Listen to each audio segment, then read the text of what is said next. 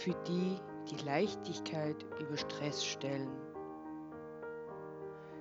Für die, die Planung vor Chaos stellen. Für die, die ein Nein zu jemand anderen ein Ja zu sich selbst ist. Für die, die als Mutter auch eine Business Mom sein will. Für dich. Hey liebe Business Mom, heute gibt es die letzte Folge im Jahr 2019.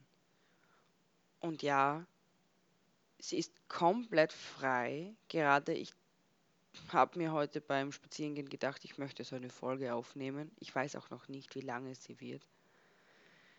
Ich habe keinen Plan. Ich werde natürlich auf